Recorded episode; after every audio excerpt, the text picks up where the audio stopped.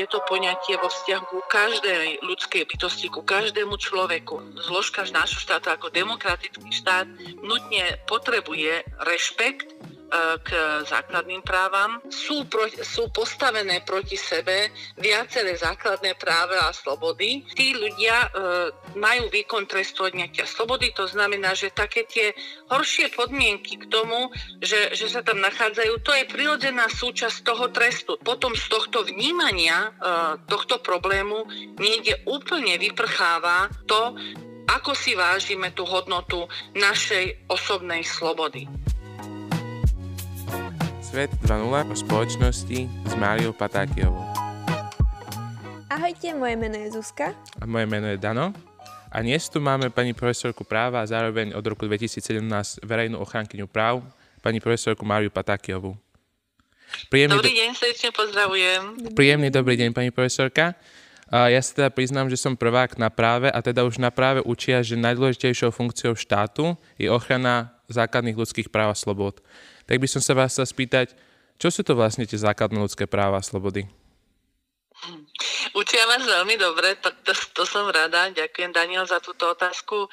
No, zodpovedať na ňu v podstate nie je také jednoduché a ja som sa zamýšľala nad tým, že ak mi položíte takúto otázku, ako k nej pristúpiť. Ja vnímam uh, uh, základné práva a slobody ako, ako princípy a hodnoty, ktoré sa uplatňujú a mali by sa uplatňovať vo vzťahu človeka k štátu alebo širšie k verejnej moci.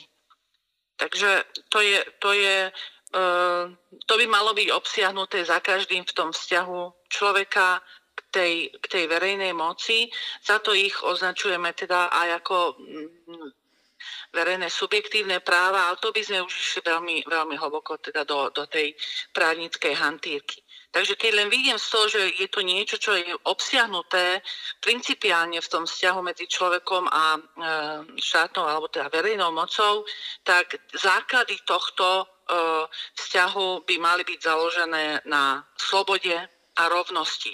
To je niečo, čo je vyjadrené v našej ústave, v tom základnom článku 12 e, odsavec 1, ale to Slovenská republika tým nadvezuje v podstate na tie myšlienky, ktoré zaznievali alebo zazneli vo Všeobecnej deklarácii e, ľudských práv, tak ako bola prijatá 10. decembra 1948 a odtedy je to, je to aj teda Medzinárodný deň ľudských práv.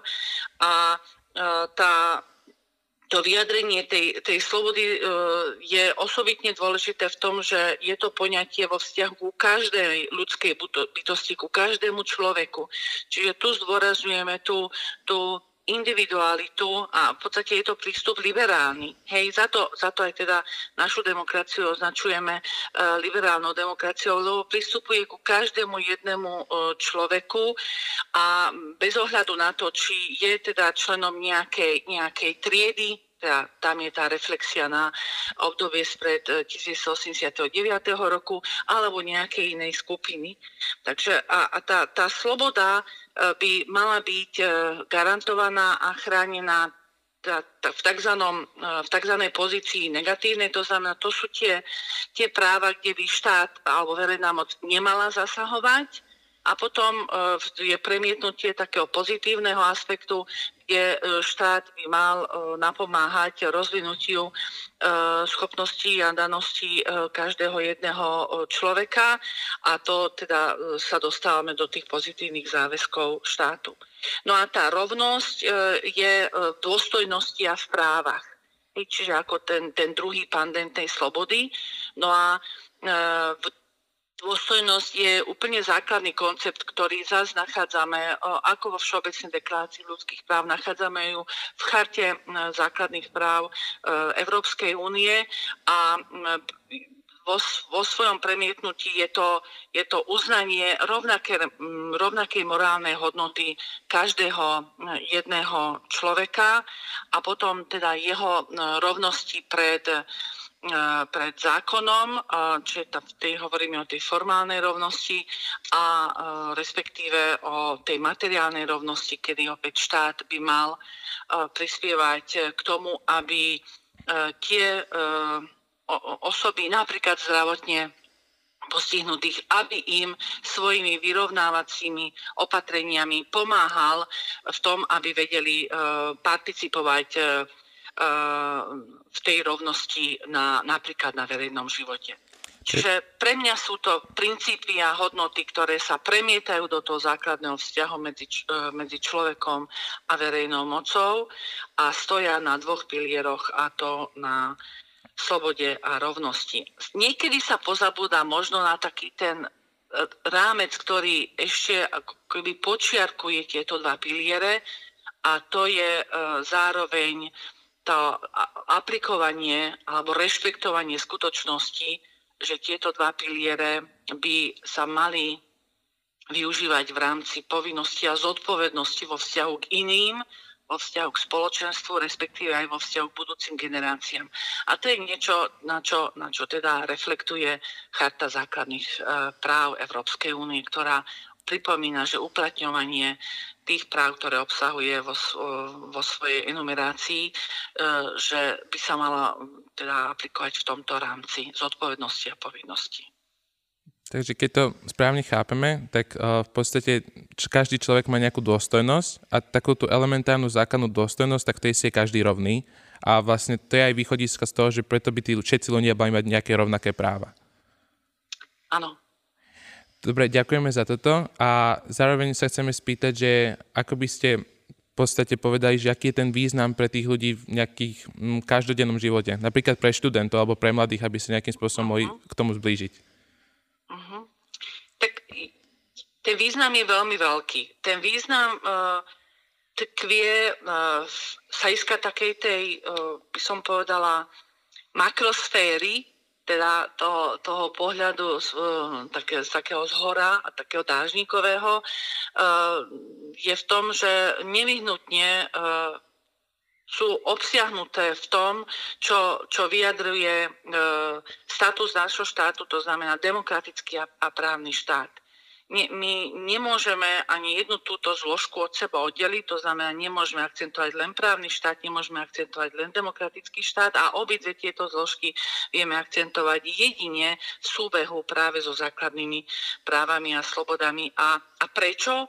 To e, teda súvisí s tým, že okrem iných e, e prerogatív, tá demokracia sa e, zakladá na, na tom, že je to v konečnom dôsledku rozhodovanie väčšiny o, e, o záležitostiach, e, ktoré sa týkajú celého spoločenstva. Ale práve tým rozhodovaním väčšiny sa umožňuje to, že sa nejaké rozhodovanie príjma. Ale to rozhodovanie väčšiny je práve limitované s ohľadom na tie základné práva a slobody. Čiže to je tá hrádza, za ktorú ani rozhodovanie väčšiny v rámci demokracie nemôže ísť a nemôže teda príjmať rozhodnutie, ktoré by bolo na újmu týchto práv. A keď sa to tak stane, e, prijatým nejakým zákonom, tak vtedy prichádza e, k e, slovu ten najvyšší arbiter, ktorý v našich podmienkach je práve ústavný súd a rozhoduje teda o súlade nejakej právnej normy, právneho predpisu s E, ústavou, prípadne s medzinárodnými dohovormi, ktoré, ktoré e, poskytujú širší rámec ochrany základných práv a slobod. Čiže to je ten jeden aspekt e, vo vzťahu k tomu, že tá demokracia a, a zložka nášho štátu ako demokratický štát nutne potrebuje rešpekt k základným právam a slobodám. No a sa iska tej zložky právny štát, tak právny štát je eh, štát, kde sa eh, akceptujú a aplikujú pravidlá hry. Hej, ale tie pravidlá hry zase nemôžu byť obsahovo vyprázdnené, takže sú hodnotovo neutrálne a tam opäť sa teda prejavuje E, myšlienka a význam a pôsobenie základných práv a slobod. A teda to sme na tej, na tej úrovni ako keby tej, e, tej makrosféry. No a z hľadiska mikrosféry v tom každodennom živote to znamená, že my e, si uplatňujeme ako ľudia, ako občania, ako členovia spoločenstiev, napríklad študenti v rámci stredných škôl alebo v rámci vysokých škôl, svoje práva, ktoré, ktoré si uplatňujeme v procese participácie a tá, tu považujem za mimoriadne dôležitú, pretože by sme sa mali všetci Mm, učiť postupne a o to viac to podľa môjho názoru teda platí pre mladých ľudí. E, mali by sme sa naučiť uplatňovať si e, svoje práva, pretože s rastom teda tých možností, kedy budeme mať možnosť ovplyvňovať život iných ľudí, budeme vedieť zúročiť tie skúsenosti práve z tejto participácie, napríklad na samosprávnom živote školy, cez teda napríklad akademický senát e, fakulty a tam presadzovať e, tie, tie rozvojové impulzy, ktoré už členovia akademického senátu, napríklad teda senátori za študentov, považujú za, za dôležité. A to isté by malo platiť na stredných školách, na základných školách, čiže učiť sa participácie, e, participácii, pretože to je nevyhnutné na to, aby sa potom e, z mladých ľudí e, stávali e, zodpovední e, členovia spoločnosti, ktorí budú vedieť, prečo má tak význam e, sa aktívne uchádzať o tie základné práva a slobody a presadzovať ich vo svojom živote. Mhm, čiže presne ako ste povedali, tak vlastne tie ľudské práva nás prevádzajú v podstate až už od útleho veku až po náš dospelácky život, dalo by sa povedať. A mňa by teda zaujímalo, že mňa ako stredoškoláčku som sa stretla s ľudskými právami, dalo by sa povedať len tak okrajovo. A vlastne aj na občianskej výchove sa vždy akože spomínajú ľudské práva a mám taký pocit, že, že veľa z nás alebo týchto mladých ľudí to vníma len ako nejakú súčasť možno učiva alebo nejakého vzdelávacieho plánu. A mňa by teraz zaujímalo, že ako by ste um, ako by ste dokázali, alebo ako by sme my, mladí, dokázali spopularizovať ľudské práva a slobody, keďže, keďže sú teda nevyhnutnou súčasťou, máme ich zakotvené v ústave a, a myslím si, že každý z nás by mal nejakým spôsobom o nich vedieť a vedieť teda, akože, že sú to jeho základné práva a slobody a že ako možno rozšíriť tú konverzáciu o ľudských právach aj medzi mladšími ročníkmi. Mm-hmm. Áno, ja, ja si myslím, že tu v tejto otázke je veľmi dôležité to, aby sme, aby sme to nepovažovali za e, ľudské práva, základné práva, slobody ako takú mantru, hej, ktorá, ktorá sa používa bez toho, aby sme svojím spôsobom vedeli, čo je obsiahnuté, čo je obsahom ako uh, týchto, týchto výrazov, týchto slovných spojení. Takže napríklad môžeme si povedať, a tam trošičku možno urobím takú, uh, takú, takú, také premostenie aj s tou aktuálnou situáciou. Medzi, medzi uh, základné ľudské práva patrí právo na osobnú slobodu. Hej, to znamená, že osobná sloboda sa e, zaručuje, nikoho nemožno stíhať alebo pozvať slobody inak, ako je to teda predpokladané zákonom, osobitne teda trestným zákonom, respektíve trestným poriadkom. A teraz e, v podstate e, je treba povedať, že ja ako verejný ochranca práv dostávam veľa podnetov z ľudí, ktorí sú vo výkone trestu odňatia slobody a teda zaoberám, zaoberám sa týmito podnetmi, niekedy sa to týka aj zdravotnej starostlivosti, niekedy sa to týka používania násilia zo strany príslušníkov ZVS.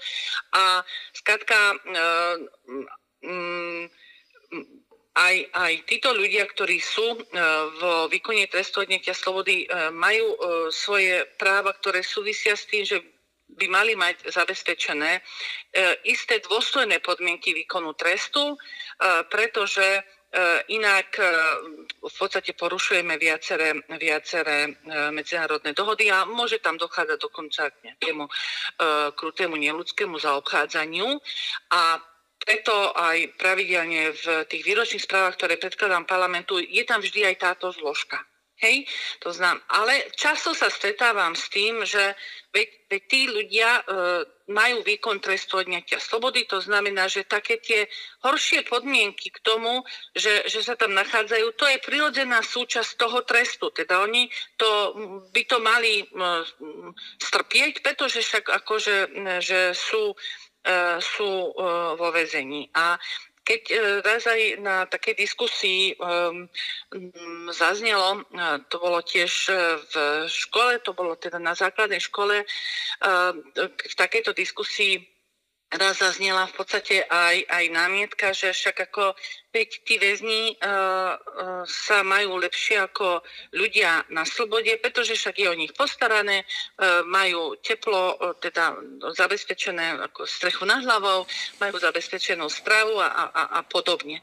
Hej, ale potom z tohto vnímania uh, tohto problému niekde úplne vyprcháva ten, uh, to, ako si vážime tú hodnotu našej osobnej slobody.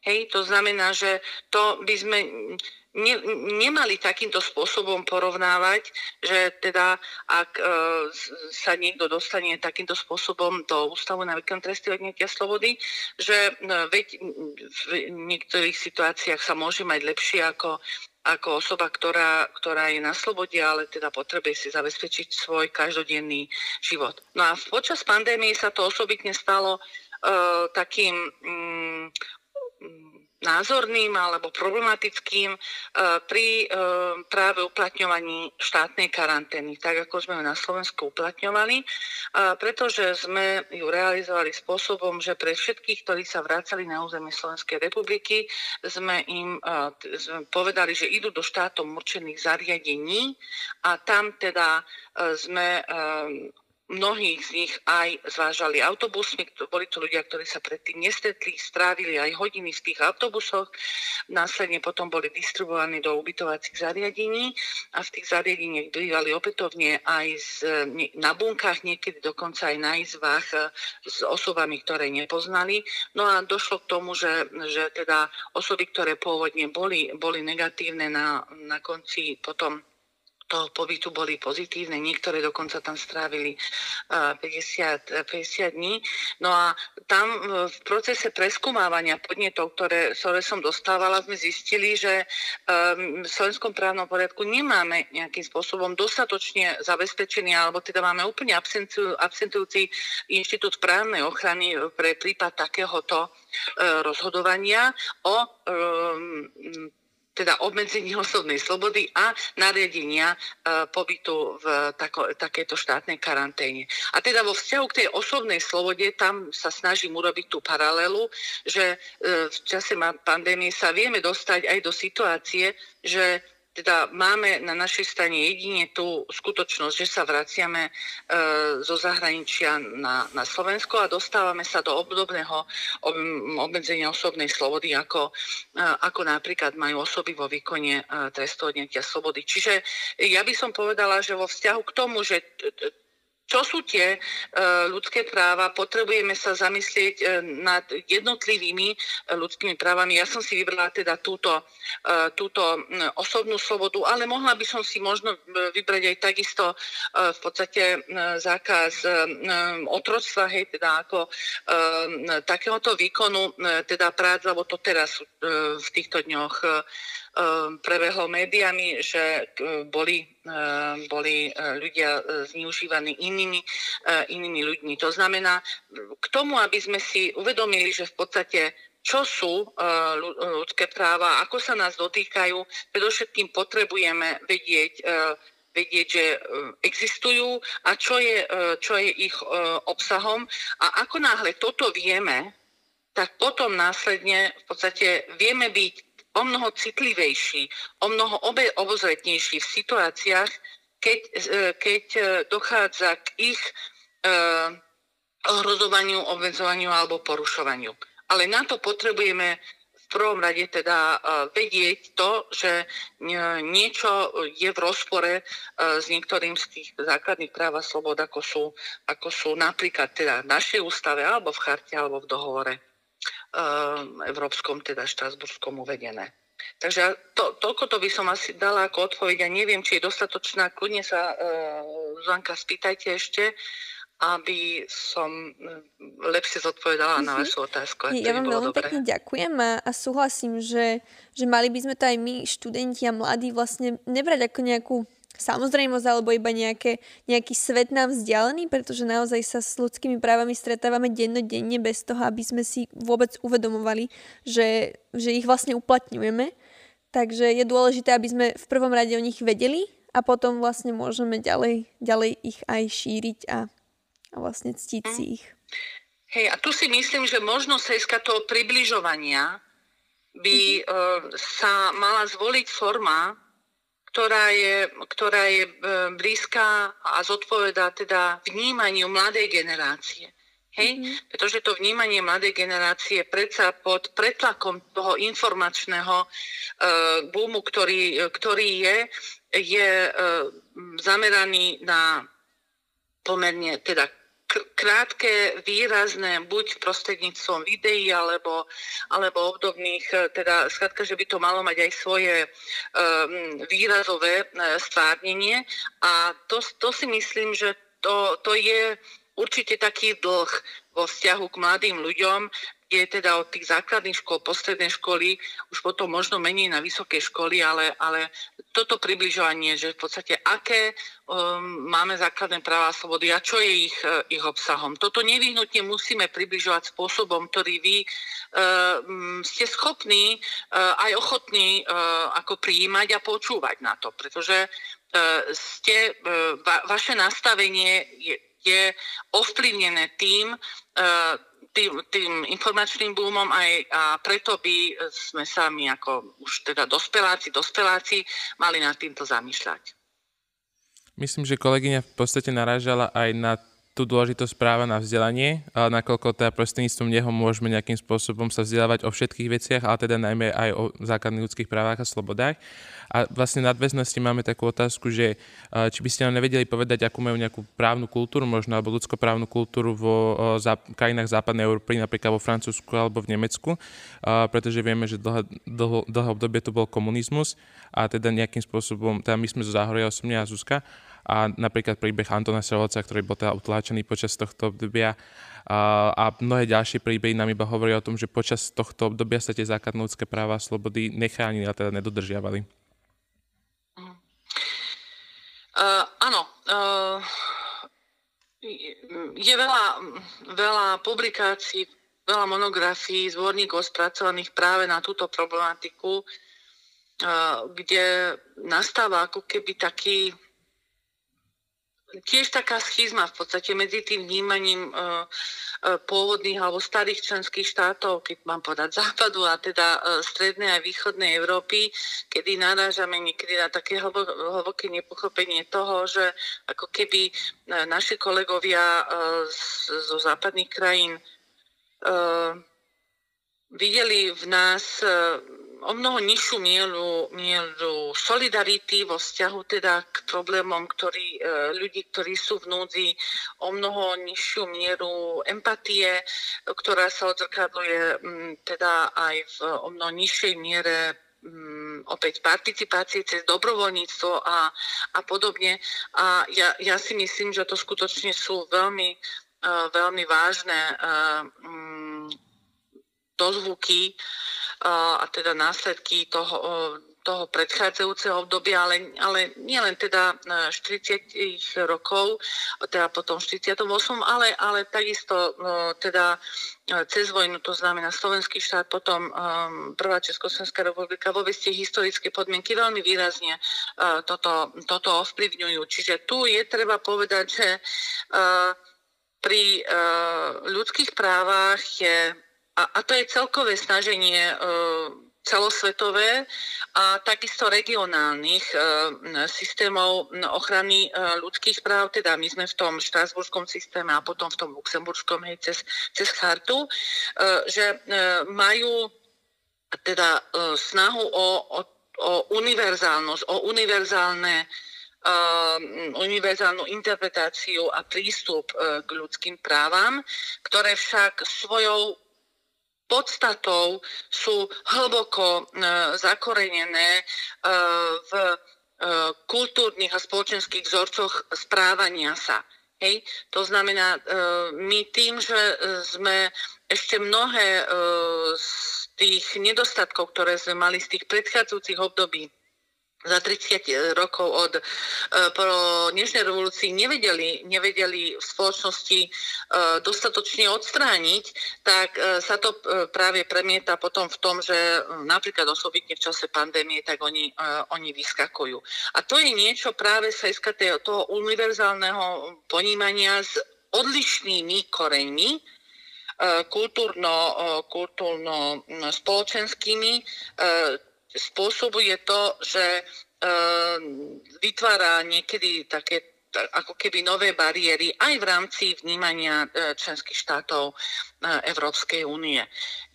Ako, ja to osobitne vnímam aj napríklad vo vzťahu k ombudsmanskej inštitúcii, hej, že uh, ako tu na Slovensku to, čo po tých štyroch rokoch, čo som vo funkcii, je pre mňa osobitne závažné to, že uh, ako, akým spôsobom sa vníma nezávislosť, alebo minimálne vážny pokus o nezávislosť uh, tejto, tejto, tejto inštitúcie. A práve, práve tá, tá e, odpoveď alebo to vnímanie teda e, toho nastavovania zrkadla zo, zo strany tejto inštitúcie, ktorá sa prevažne e, berie v zmysle teda kritiky, ktorá zasahuje buď konkrétnych členov alebo konkrétne inštitúcie a väčšinou sa vníma na, te, na tej báze osobnej. Toto niečo je odlišné práve v tých starých členských štátoch, ktoré, ktoré teda tú, tú nezávislosť inštitúcií, napríklad teda ombudsmanského typu, e, považujú za ich úplne základnú um, súčasť a preto e, je um, veľmi zaujímavé, keď teda niektorí kolegovia povedia, že oni keď zavolajú niektorému e, z kolegov, to, to bol teda kolega z Fínska, že zavolá, neviem, konkrétnemu ministrovi, tak ten, e, ten e, v podstate veľmi pozitívne príjme, tak čo ste objavili, aké máme nedostatky, či môžeme zlepšiť správu verejn, vecí verejných. Hej?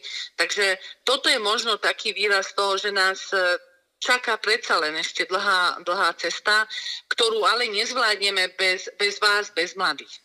To znamená, vy ste, vy ste tá generácia, ktorá v podstate musí práve cez tú participáciu e, a so znalosťou veci pri dobrom, dobrom vzdelaní e, v oblasti ľudských práv potom dorásť do toho stavu, že budete vedieť, o čom to je, prečo je to dôležité a akým spôsobom treba inštitucionálne zabezpečovať to, aby tie ľudské práva boli e, dodržiavané, garantované, respektíve vynutiteľné, teda cez systémy e, ochrany práva.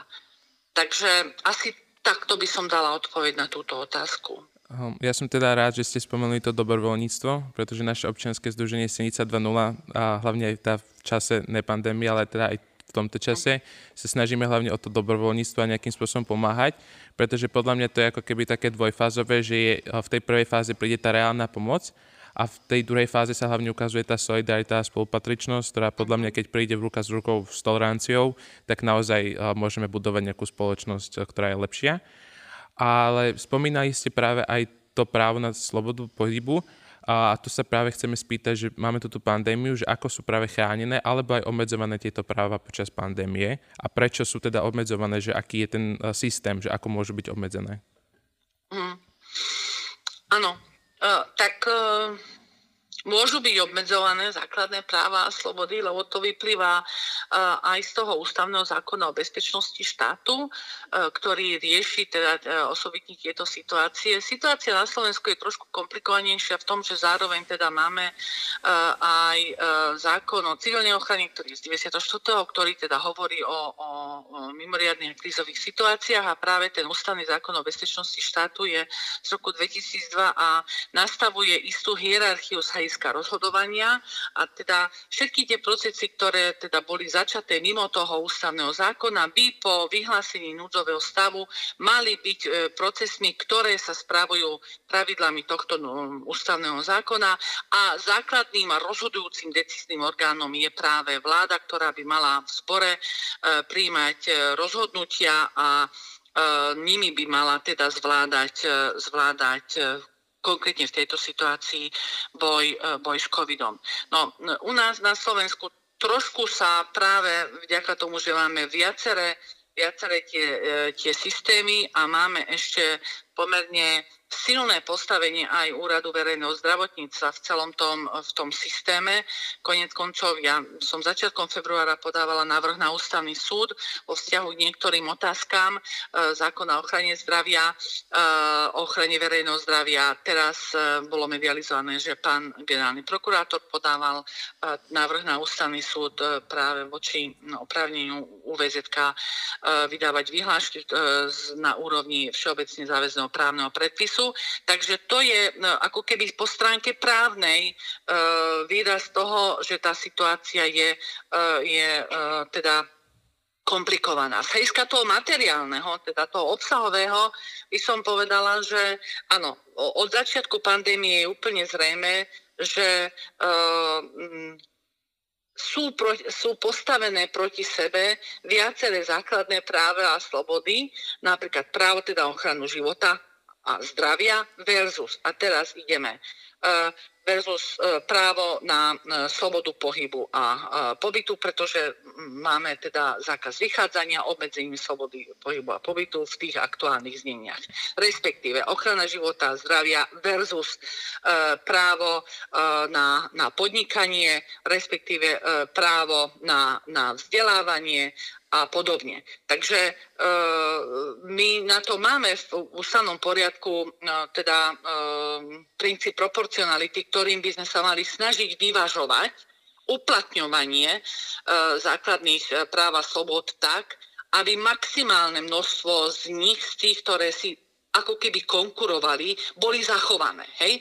Ak to nejde, tak potom je potrebné vyhodnocovať, že či napríklad um, obmedzenia práva na vzdelávanie alebo obmedzenie slobody pohybu a pobytu bolo dostatočne e, preskúmané z hľadiska proporcionality a či ten prínos, ktorý z toho obmedzenia máme, či skutočne je vyvážený tým ziskom na strane ochrany života a, a zdravia.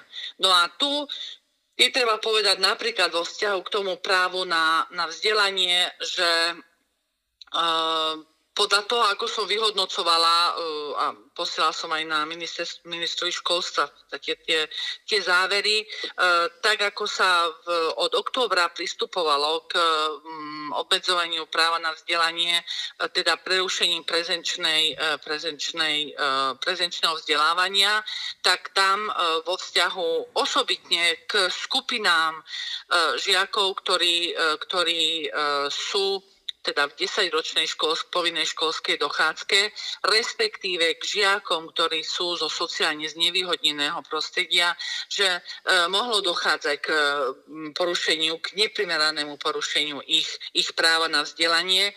A ja, ja som skutočne rada, že vidím v týchto opatreniach nových, ktoré, ktoré sa zavádzajú a, a sa zvažujú, že už to právo, už tá hodnota vzdelávania sa berie um, viac na, kladie na, na tie pomyselné váhy a um, citlivo sa zvažuje, kedy akým spôsobom je možné do ňoho, do ňoho zasiahnuť. Je ale fakt, že samozrejme tá prezenčná výučba, ak je preklopená do toho online priestoru, tak online priestor samozrejme vyžaduje aj isté technické zabezpečenie a to práve pri e, sociálne znevýhodnených skupinách, ale aj pri, zás pri, pri žiakoch e, so zdravotným postihnutím nie je zabezpečené a preto tam je potrebné pristúpiť k tomu, aby bola zabezpečená prezenčná výučba s istými moderáciami, čiže menšie skupiny, e, vyselektovanie predmetov, ktoré teda sú ťažiskové e,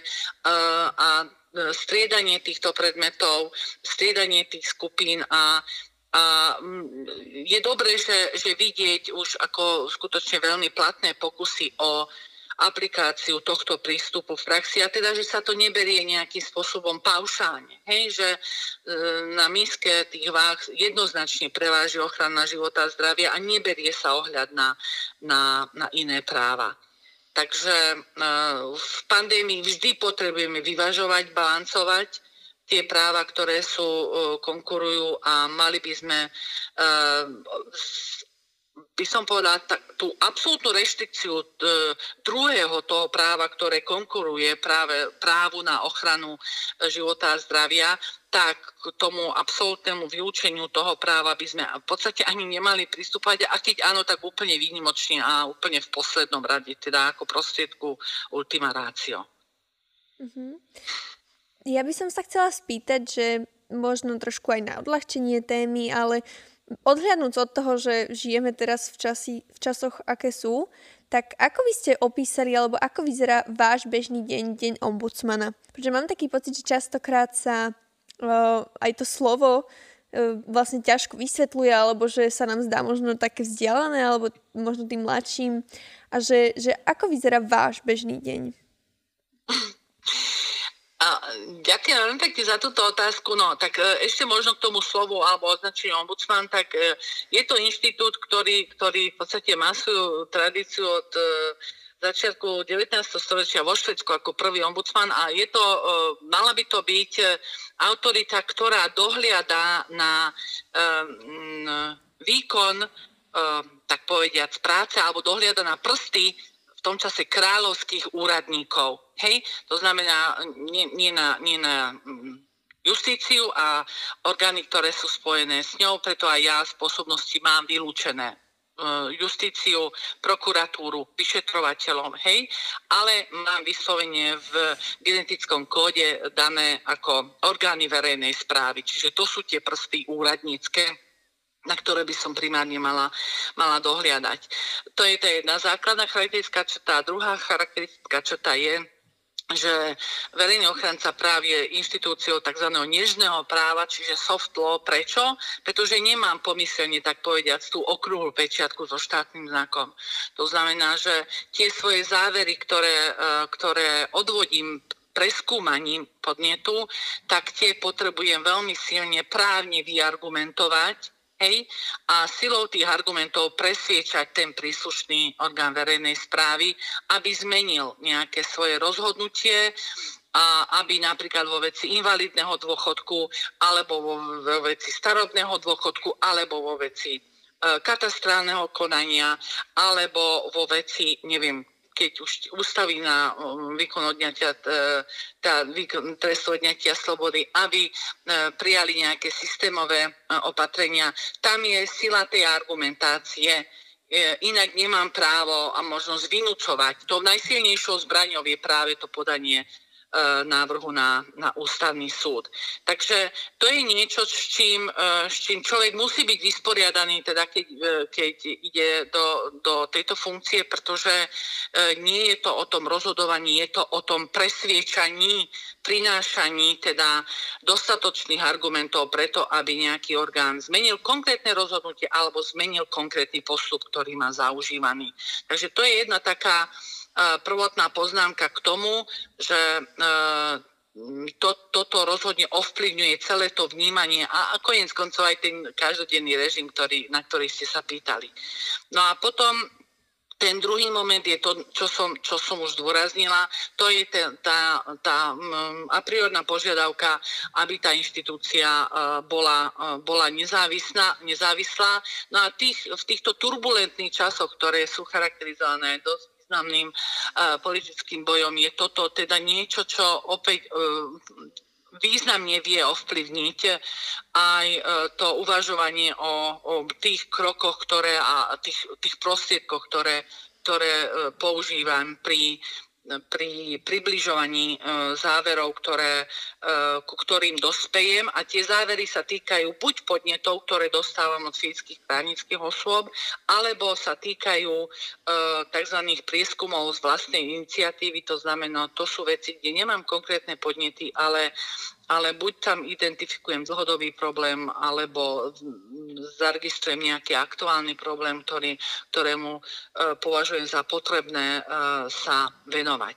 No a to už potom súvisí v podstate s tým režimom, že ten, ten e, deň je e, skutočne alebo tie dni nie sú rovnaké. Určite v každý deň v ňom chcem, aby bol obsiahnutý prvok toho, že e, sa venujem tým podnetom alebo tým prieskumom z vlastnej iniciatívy, ktoré mám na stole.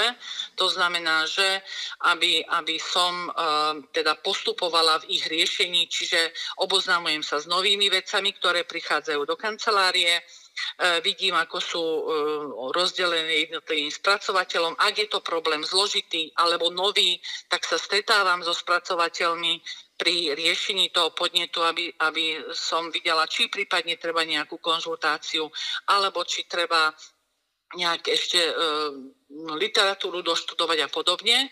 No a potom, potom uh, už teda uh, posudzujem ten výsledný, výsledný návrh, ktorý sa mi predloží do tej tzv. podpisovej knihy. Preskúmávam ešte raz adekvátnosť tej našej odpovede, keď treba vrátim späť na dopracovanie a podobne. Čiže to je každodenná práca s tými podnetmi, pretože to je tá základná úloha uh, verejného ochrancu práv.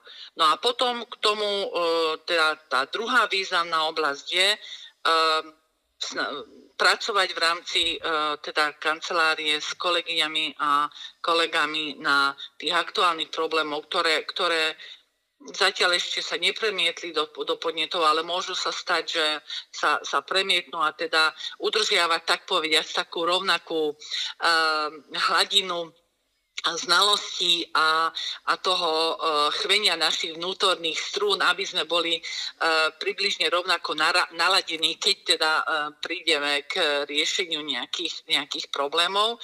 Čiže to je nastavenie toho vnútorného života v rámci kancelárie.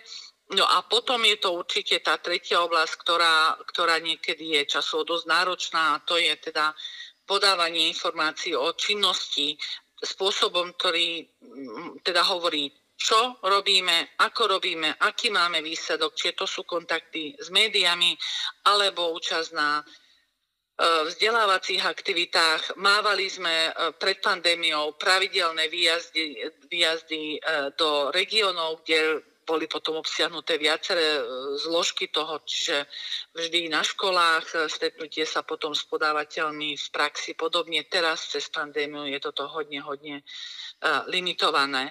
Takže toto sú také tri momenty, ktoré každý deň sa objavujú. Hej, no a potom už to závisí od toho, v akom pomere, tak, tak závisí od toho, čo prípadne každý deň prinesie, či vznikne nejaký nový aktuálny problém, alebo či nám prídu viaceré požiadavky od, od médií na zodpovedanie nejakej e, novej otázky alebo problematiky. Takže to je to, že nakoľko prípadne e, potom má človek čas na, na tie ďalšie zložky. Ale tieto tri by mali byť obsiahnuté v tom, v tom e, dni. No a tak niekedy tú ranú kávu si stihnem dať až po obede, ale niekedy, nie, niekedy si, dajme tomu, viem začať deň uh, so šálkou čaju a teda uh, sadnúť si k podnetom, lebo deň vyzerá, že bude kľudný, ale potom sa to celé nejakým spôsobom zmení a musím robiť niečo úplne iné, ako som, ako som myslela. Takže je to také živé, turbulentné, ale ale za každým tým problémom vidieť ľudí, ktorých sa ten problém týka, to je asi to, to, je asi to najdôležitejšie. Teda my síce pracujeme so spismi, s papiermi, ale za nimi sú osudy ľudí, problémy ľudí a nestrácať ich e, zo zreteľa, to je, e, to je také najdôležitejšie, to je taký odkaz pre, pre mojej kolegyne kolegov a som veľmi rada, že v ofise máme veľmi rozmanité zloženie aj sejska vekového, aj sejska teda e, zastúpenia dám a pánov, takže sme taká živá Petriho miska a, a tak povediať tá chémia funguje. My vám každopádne ďakujeme určite za vašu prácu, ktorú vykonávate a nakoľko náš podcast je smerovaný hlavne pre mladých a ľudí, tak sme sa chceli spýtať od múdrych ľudí, a či máte nejaký citát alebo myšlienku, ktorú by ste teda radi povedali na záver práve pre mladých. Ďakujem veľmi pekne. No, ako mm, ja, ja som cez e, celé svoje štúdium, e, teda od strednej školy až po, po vysokú. Uh, mala citát uh, od Quinta Horácia Flaka, Quintus Horácius Flaccus, ako rímsky právnik, ktorý, ktorý nejakým spôsobom vystihuje taký môj prístup k životu, tak možno niekto sa prípadne v ňom nájde, alebo niekto v ňom nájde nejakú, nejakú tú takú múdrosť, ktorá, ktorú ja som nachádzala a teda riadila sa, sa ňou, tak Quintus Horatius Flaccus povedal, že s odvážnym a bojovným srdcom vzoruj tvrdzi, no keď pri dobrý vietor duje, nezabúdaj rozvážne posťahovať napäté plachty. Tak ja vám zo srdca želám, aby sa vám darilo s odvážnym a bojovným srdcom zdorovať každej jednej tvrdzi, ale zároveň e, teda si uvedomať, že život je, je premenlivý, život je zmena a byť, byť, byť na tie zmeny aj vnútorne e, pripravený, pretože potom každá zmena je šanca na nový začiatok a potom, potom v podstate je, to, je to nový začiatok a, a nie nie koniec niečoho. Takže asi kvôli tomu tento citát. My vám ešte raz veľmi, veľmi pekne ďakujeme aj za vašu prácu, ale aj za tento rozhovor, ktorý bol veľmi príjemný a chceli by sme teda aj našim divákom poďakovať, aj poslucháčom za to, že nás pozerali a počúvali a vidíme sa pri ďalšom dieli. Dovidenia. Ďakujem veľmi pekne za pozvanie, všetko dobré želám. Dovidenia.